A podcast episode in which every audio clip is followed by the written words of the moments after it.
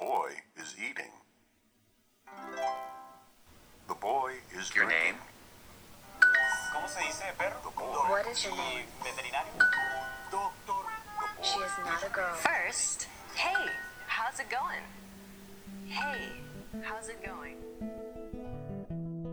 Coffee with Gringos, Dynamic English's podcast where you can learn English simply by hearing people use it. So sit down and have a coffee with us. You are listening to Coffee with Gringos. I'm Paige Sutherland. And I'm Ian Kennedy. And so today we are going to talk about dance. Mostly we're going to stay in South America where they are the best dancers. So that's the place to talk about it because in the US, as Ian will tell you, we're not the best dancers. We just don't have that much rhythm. It makes it hard when you travel in South America and you try to dance because you kind of stand out. Exactly, right?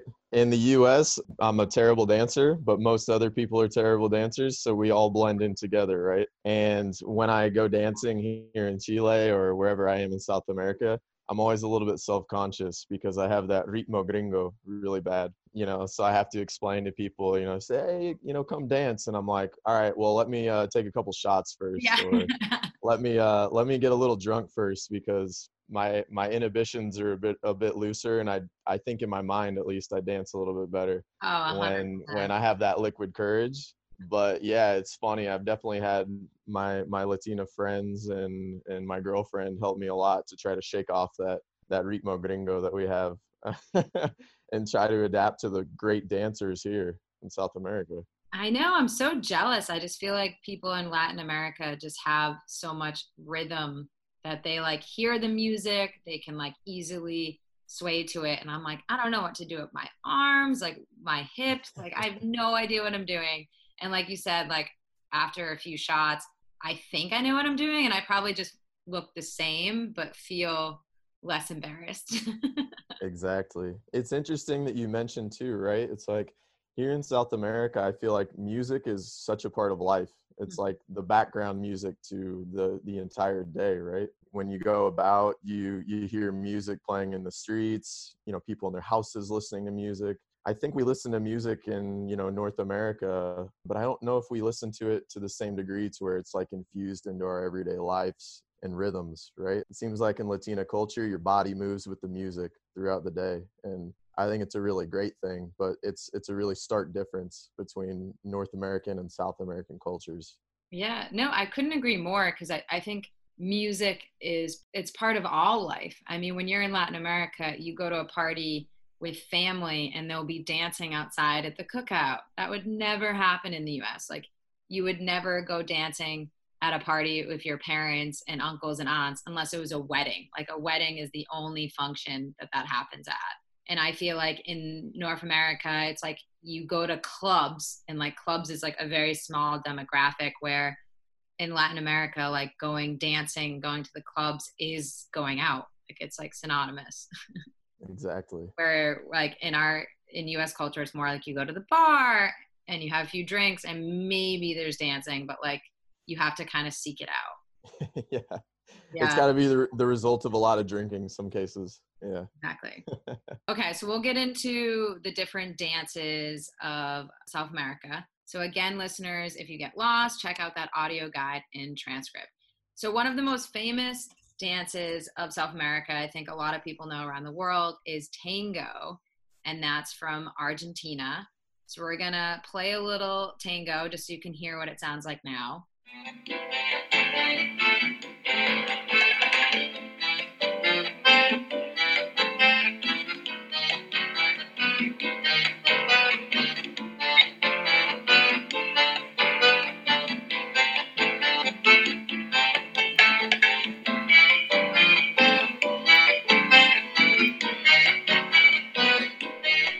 Okay, that sounds really cool. I actually was in Argentina last year and I saw tango. It's something that I feel like when you travel to Buenos Aires, you just like have to go see. And so it originated in 19th century in the working class dis- districts of Buenos Aires and it just is like super famous. The the style is like very sensual. It's very intimate between the partners. The music is just like really soothing. I would highly recommend it if you're going to Argentina that you should definitely go see some tango. You you went, right, Ian? Yeah. So when I went to Buenos Aires last year, it was obviously something you have to do when you go, right? It's Yeah. it's really important um, because it's so iconic. It's so well known, especially to Buenos Aires. So we made a really good point to go see tango at the San Telmo market on on Sunday. Mhm. Um, so they always have lots of dancers there in the big San Telmo market in that neighborhood, and it was great. I mean, I'm not. I, I I admittedly am not a huge fan of like watching or being a part of traditional dances, but I think it's so important to understand a culture, especially the different cultures in South America, that you have to observe it, you have to understand it. So I was surprisingly entertained and, and really happy to see it. And obviously, it takes a lot of skill. I mean, these dancers are incredible and for all the dances we're going to talk about. But, you know, just to think about all the practice that goes into these routines and the history behind it, I think it's something really important as a tourist to, to go and see. Definitely. And like tango, like I was saying, since it came from the working class, it's like this really intimate, sensual like relationship between the male and female dancer because it's supposed to be like this like passionate, almost uh, storytelling dance. So it, it's it's really cool to watch. So next dance, Ian, what do we have? So another iconic dance that probably most people in the world can also recognize it comes from the huge country Brazil. So the dance style there, the typical dance is called samba, and it has an interesting history as well. So the dance actually originates from spiritual Afro-Brazilian religions that existed in the country, basically starting in the northeast part of the country. So we know Brazil is a huge country, and so at first it started up in the northeast, where it had all these Afro-Brazilian uh, origins, and then the rhythms started to sort of change and transform into other different styles, and started moving more around the country. And so it started to spread to more urban areas like Sao Paulo, Rio de Janeiro, and with the increase of the popularity of Carnival, the the huge celebration every year in Brazil. This really helped uh, transform samba into the classic popular dance that it's known for now. So whenever you see images of people celebrating Carnival with all the colors, all the costumes, all the dancing, they're dancing this this traditional samba dance. It sounds really nice. So let's let's play a little clip here for the listeners so they can get um get a listen.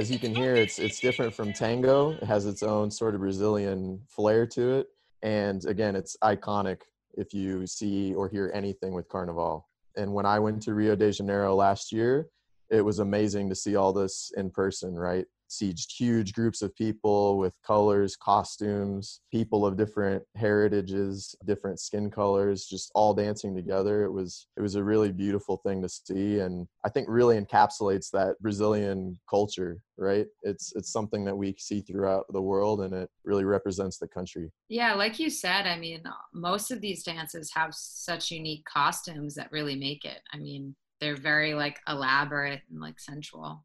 It's pretty cool. I wish we had kind of like a US dance that with like traditional costumes, but Hey, we have country square dancing. I was gonna That's say, yeah, like, I guess like that. I want. Can we ask for something different? uh, we want to change, please. yeah, excuse me. CWG officially has over 100 episodes, and we are among the top podcasts in Chile. And that's thanks to you. But we are always working to grow our audience, so make sure to follow us on Instagram, Facebook, YouTube, Snapchat, TikTok, and even LinkedIn. But most importantly, rate, review, and share us with all your friends, family, and coworkers. And if you want to take your English education to the next level, sign up for private or group classes at dynamicenglish.cl. Okay, another one, uh, Cumbia in Colombia. That one also is not as famous as the Brazilian Argentinian dances, but still very popular. And like Ian was talking about Carnival in Brazil, Colombia also has their own version. Um, and this dance is very uh, tied to the African roots in Colombia. So it's like a mix of like African, European traditions, and as well as indigenous that really fuse together. Uh, because the name cumbia actually comes from the African word cumbe, which means to dance, which makes sense. Um, and so it's these like elaborate costumes, kind of like in uh, Brazil, and they also use a lot of like indigenous instruments. Uh, and the lyrics are you know from european descent so it's kind of just this like infusion of the country's history which is really cool but it's like a very popular folk dance so here's a clip of just like what it sounds like so tune in here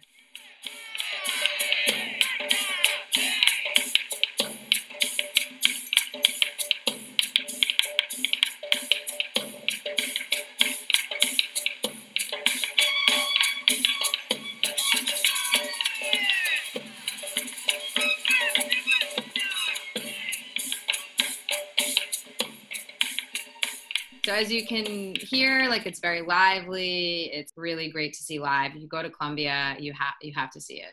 Okay, Ian, last one. What's what's one more? Okay, the last one that we saved. Most important. Uh, yes, I think maybe the most important, just because of our ties to Chile. We're going to talk about the traditional dance here in Chile that's known as the cueca. And this is a really iconic and interesting dance that I've seen a lot here in person, and I'm sure you have too during your time in Chile. Mm. And this actually dates back to colonial times. So it originated back in colonial times all throughout the country. And basically, it's meant to represent the courting between a rooster and a chicken. So it's really important, these two roles. So you have the male partner who's sort of playing the role of the rooster and supposed to be attempting to seduce the female, the chicken. And so they're they're dancing back and forth. It's very enthusiastic. There's loud stomping, so it's very loud. They link arms, the partners. They go around the dance floor. They face each other. Uh, the men, the, the men and women, they wave white handkerchiefs. It's super iconic, and there's incorporations of hand claps and tambourines, and it's just a really iconic sound of Chile. So we're gonna play a clip right here for our listeners, so you can get a little taste of what the cueca sounds like.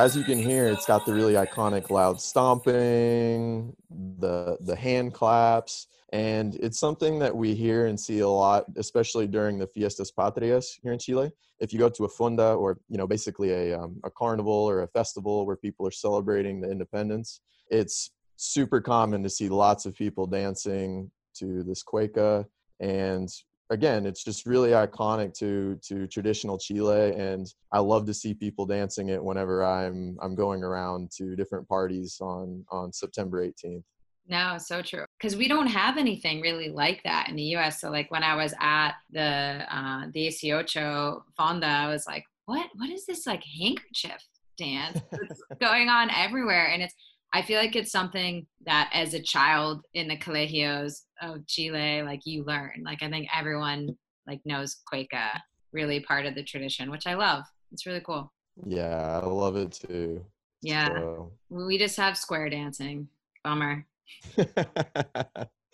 yeah, not quite as uh I don't know, I'm not so proud of that.